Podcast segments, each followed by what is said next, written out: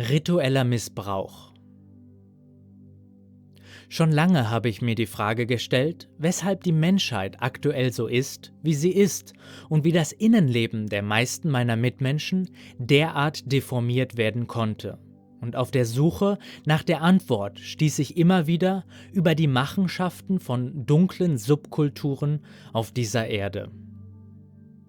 Zu Anfang konnte und wollte ich nicht glauben, was mir dort gezeigt wurde, doch auch durch mein eigenes Arbeiten als Psychologe, die mir immer wieder tiefe Einblicke in die menschlichen Abgründe verschaffte, verdichteten sich die Hinweise auf die Einflussnahme von eindeutig schwarzmagisch wirkenden Subkulturen.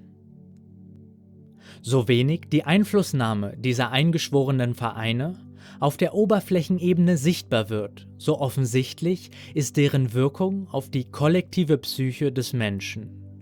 Ja mehr noch, deren Wirkweise ist das Erste, was einem energetisch entgegenschlägt, wenn man die uns umgebenden astralen Feldebenen studiert. Die kalte Systematik und ihre globale Vernetztheit, mit der diese Einflussnahme betrieben wird, ist ungeheuerlich. Viel wurde bereits darüber gesagt, wie man zum Beispiel mit Strahlentechnologie das menschliche Bewusstsein manipulieren kann.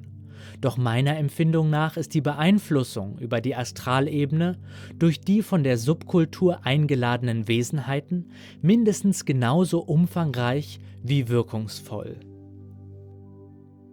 Unsere Welt sieht deshalb so aus, wie sie aussieht, weil unsere moderne Kultur von einer magisch wirkenden Subkultur durchsetzt ist, die in voller Bewusstheit Wesenheiten aus den niederen Astralreichen herbeirufen, um rituell mit ihnen zu verschmelzen. Hohe Macht, Reichtum und Einfluss wird diesen Menschen versprochen, wenn sie sich jenen Wesen hingeben und sie anbeten. Wir würden vielleicht meinen, dass wir in einer aufgeklärten, rationalen Kultur leben, dass das Thema der sogenannten Götteranbetung schon lange hinter sich gelassen hat. Doch das, was damals unter dem sogenannten Stichwort der Teufelsanbetung lief, zog sich ununterbrochen durch alle menschlichen Epochen bis in die heutigen Moderne und wird heute global von elitär gehaltenen Kreisen weiterverfolgt. Alles, was Rang und Namen hat und sich selbst zur High Society zählt, kommt früher oder später in Kontakt mit diesen Subkulturen. Und sie sind es, die momentan noch bestimmen können, was uns auf der Bühne der Oberflächenrealität vorgespielt wird. Die Offenlegung großer Missbrauchsskandale, in denen halb Hollywood involviert war, kratzt an der Spitze des Eisberges dieser Subkulturen und das Heraufdämmern dessen, wer und was diesen Planeten derart lange kontrolliert hielt, wird zu einer der größten Schockmomente der menschlichen Historie werden. Als normaler, gutgläubiger Bürger kann man sich das, was dort vor sich geht, nicht vorstellen, und dennoch prägt dies in zentraler Weise das kollektive Unterbewusste des Menschen. Es sind nicht etwa die mafiösen Gruppierungen, die es versuchen, das personifizierte Böse auf diese Erde einzuladen, sondern es sind die Gruppierungen, die sich aus hochgebildeten, narzisstisch-psychopathischen Persönlichkeiten zusammensetzen, die in unserer Gesellschaft gut situierte Stellungen als Anwälte, Lehrer oder Ärzte einnehmen. Viele von ihnen sind bereits in den familiären Kontext solcher Subkulturen hineingeboren und werden von früh auf mit den Ritualen des Kults vertraut gemacht. Und je früher sie selbst zum Opfer ihrer eigenen Rituale gemacht werden, desto sicherer ist es, dass sie später zum Täter innerhalb gleicher Strukturen heranwachsen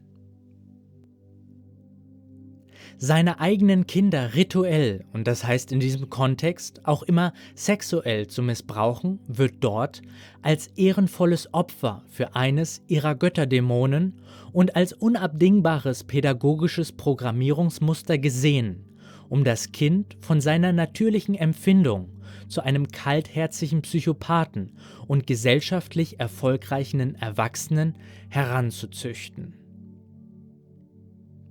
Je nachdem, wie ein Kind in diesem Kontext gezeugt wurde und wann es in welche Blutslinie inkarniert, besitzt es eine festgelegte Bestimmung und eine ganz bestimmte Aufgabe in deren Strukturen, auf die es von Anfang an trainiert wird.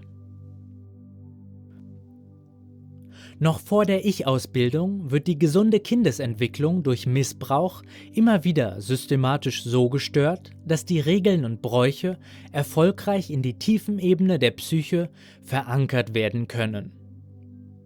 Durch den Übergriff vor der Ich-Ausbildung lernt das Kind nie eigene Grenzen kennen und kann so noch leichter entsprechend der in Anführungszeichen Vorhersehung programmiert werden. Um mehrere Rollen sowohl im Club als auch in der Gesellschaft übernehmen zu können, wird von früh auf mit Mitteln der Persönlichkeitsspaltung gearbeitet.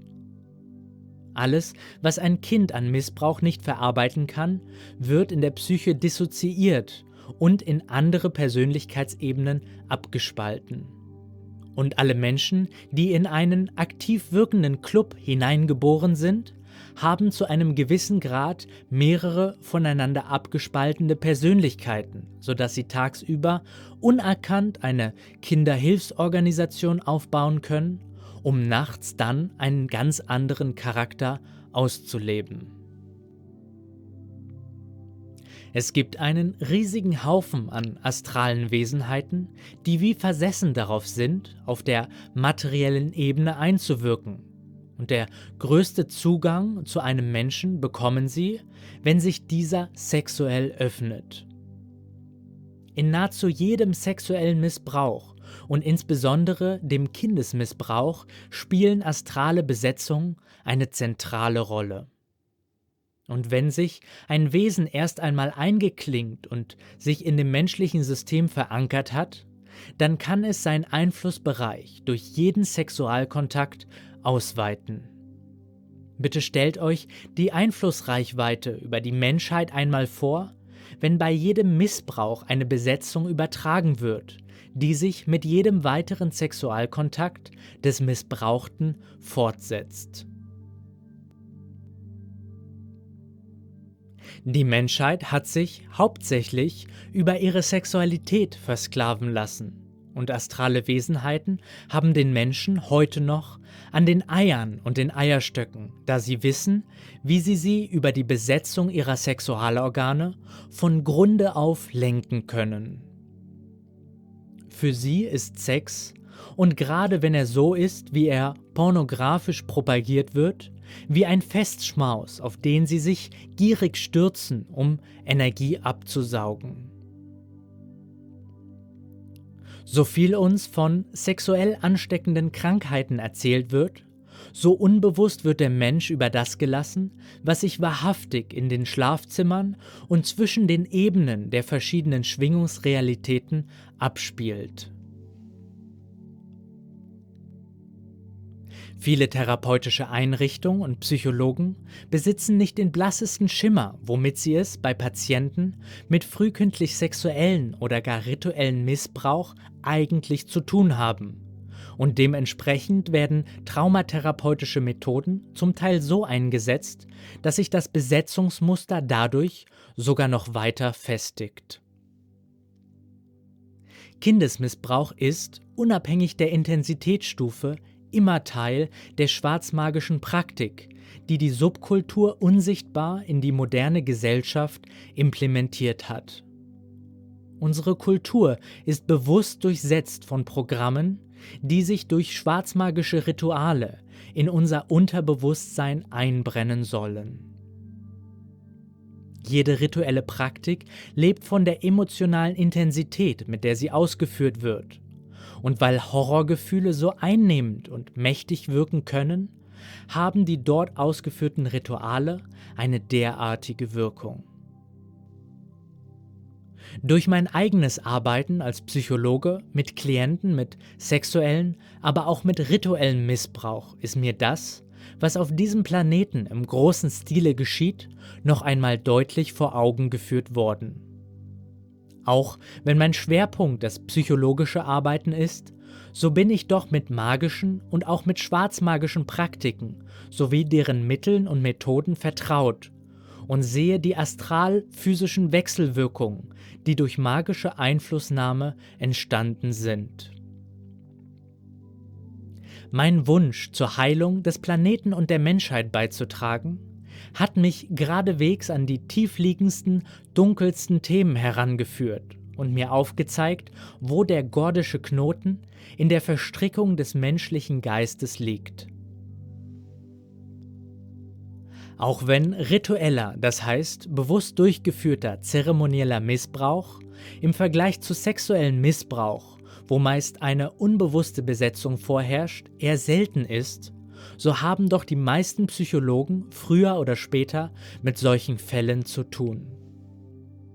Doch leider verschließen die meisten Hilfeleistenden immer noch ihre Augen vor den gesellschaftlichen Konsequenzen, die das Traumamaterial ihrer Klienten deutlich zum Vorschein bringt. Die Dunkelziffer bei rituellem Missbrauch ist vermutlich weitaus höher als bei allen anderen Arten von Gewalt. Wobei die Aufdeckung und therapeutische Integration dieses Thema in der kommenden Zeit von hoher Relevanz sein wird.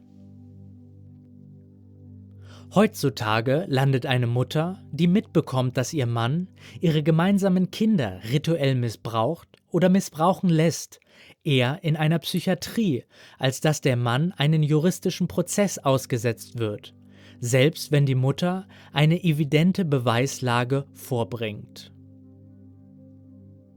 Der Macht- und Einflussbereich dieser eingeschworenen Vereine ist gerade, weil sie sich alle gegenseitig schützen und auch juristisch gut verteidigen können, nicht zu unterschätzen. Eigentlich sollte mutige Psychologen schon längst hellhörig geworden sein, wenn sie von mehreren unabhängigen Klienten ähnliche Ablaufvarianten in Fällen von sexuellem Missbrauch geschildert bekommen. Und tatsächlich sind die Fallberichte und die dargestellten Ablaufszenarien von verschiedenen Opfern rituellen Missbrauchs alle sehr ähnlich.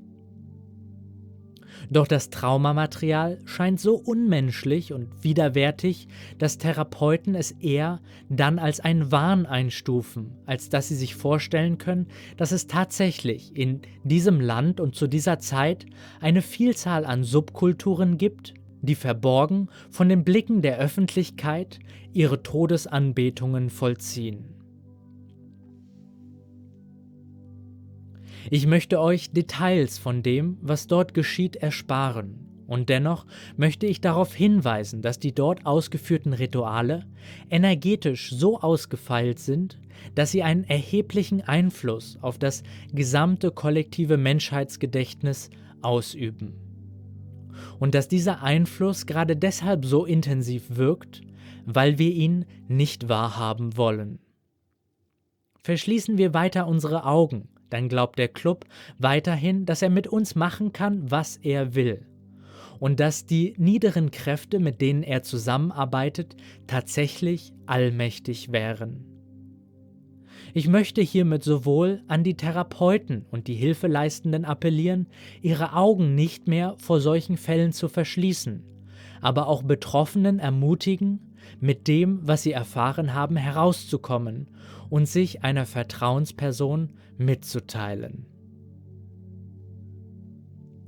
Die Schwingung dieses Planeten hängt maßgeblich davon ab, wie aktiv diese Gruppierung ihre Rituale weiterführen können oder nicht.